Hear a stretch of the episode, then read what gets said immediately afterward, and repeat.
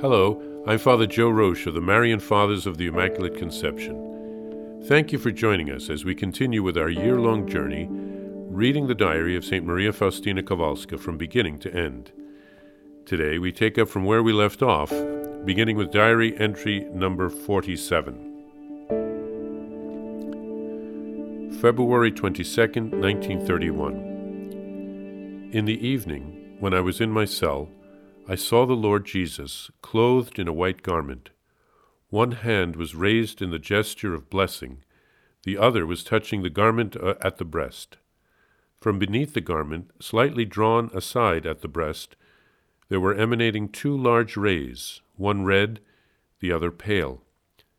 In silence, I kept my gaze fixed on the Lord. My soul was struck with awe, but also with great joy.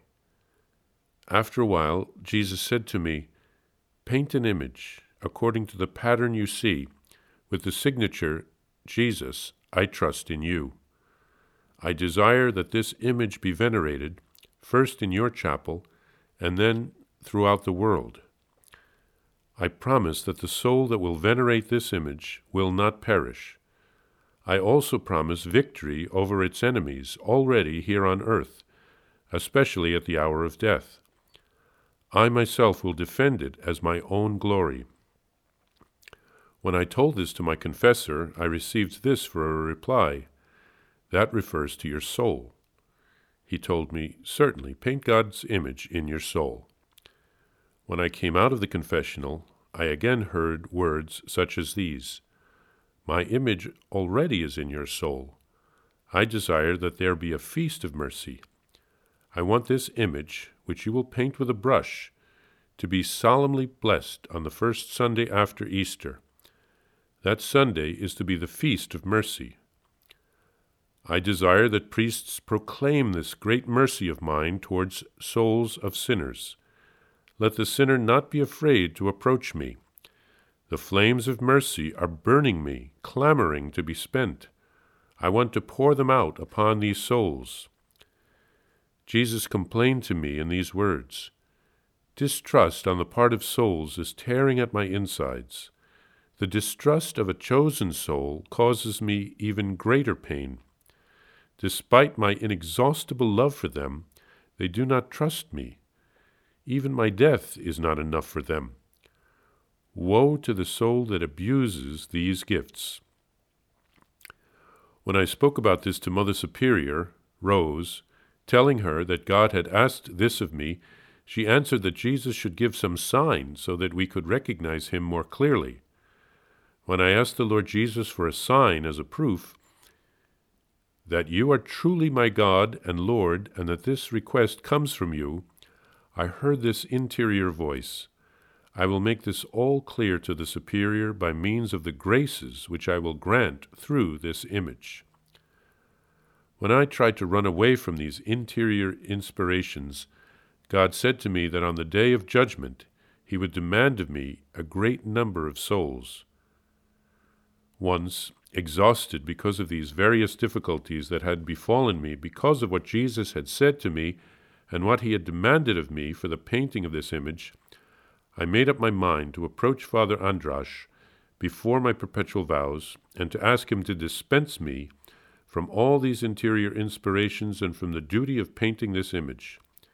After having heard my confession, Father Andrasz gave me this answer I will dispense you from nothing, sister. It is not right for you to turn away from these interior inspirations, but you must absolutely, and I say absolutely, Speak about them to your confessor. Otherwise, you will go astray, despite the great graces you are receiving from God. For the present, you are coming to me for confession, but understand, sister, that you must have a permanent confessor, that is to say, a spiritual director. I was very upset by this. I thought that I would get myself free from everything, and it turned out quite the opposite an explicit command to follow the requests of Jesus. And now, still another torment, as I had no permanent confessor. But if I went to the same confessor for a certain period of time, I could not open my soul to him in respect to these graces, and this caused me ineffable pain. So I asked Jesus to give these graces to someone else, because I did not know how to make use of them, and I was and was only wasting them. Jesus, have mercy on me. Do not entrust such great things to me, as you see that I am a bit of dust and completely inept. But the goodness of Jesus is infinite. He had promised me visible help here on earth, and a little while later I received it in Vilnius in the person of Father Sopoćko. I had already known him before coming to Vilnius thanks to an interior vision. One day I saw him in our chapel between the altar and the confessional, and suddenly heard a voice in my soul say, This is the visible help for you on earth. He will help you carry out my will on earth. On February 22, 1931, Jesus asks St. Faustina to paint an image according to the pattern that she sees.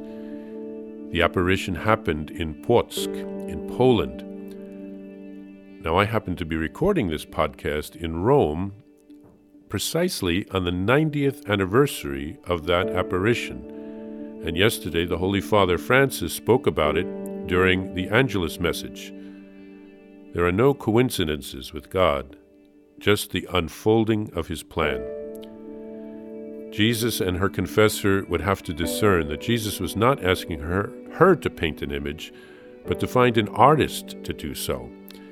And Jesus wasn't speaking only figuratively of an image in her heart, but literally a real painting. St. Faustina had many difficulties fulfilling all that Jesus asked of her.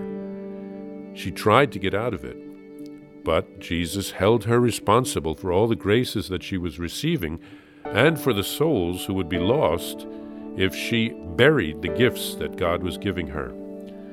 Imagine through the years all of the souls who have benefited from the Divine Mercy message and devotion, from the feast of mercy, the image of the Divine Mercy, the chaplet of mercy, from confession in preparation for Mercy Sunday. And if St. Faustina had not followed through, the opportunity for the conversion of all those souls would not have been there, or at the very least, it would have been much more difficult for them. God has a plan for each of us. Let's not be afraid, but rather let's ask for the grace so that we can persevere and fulfill God's will.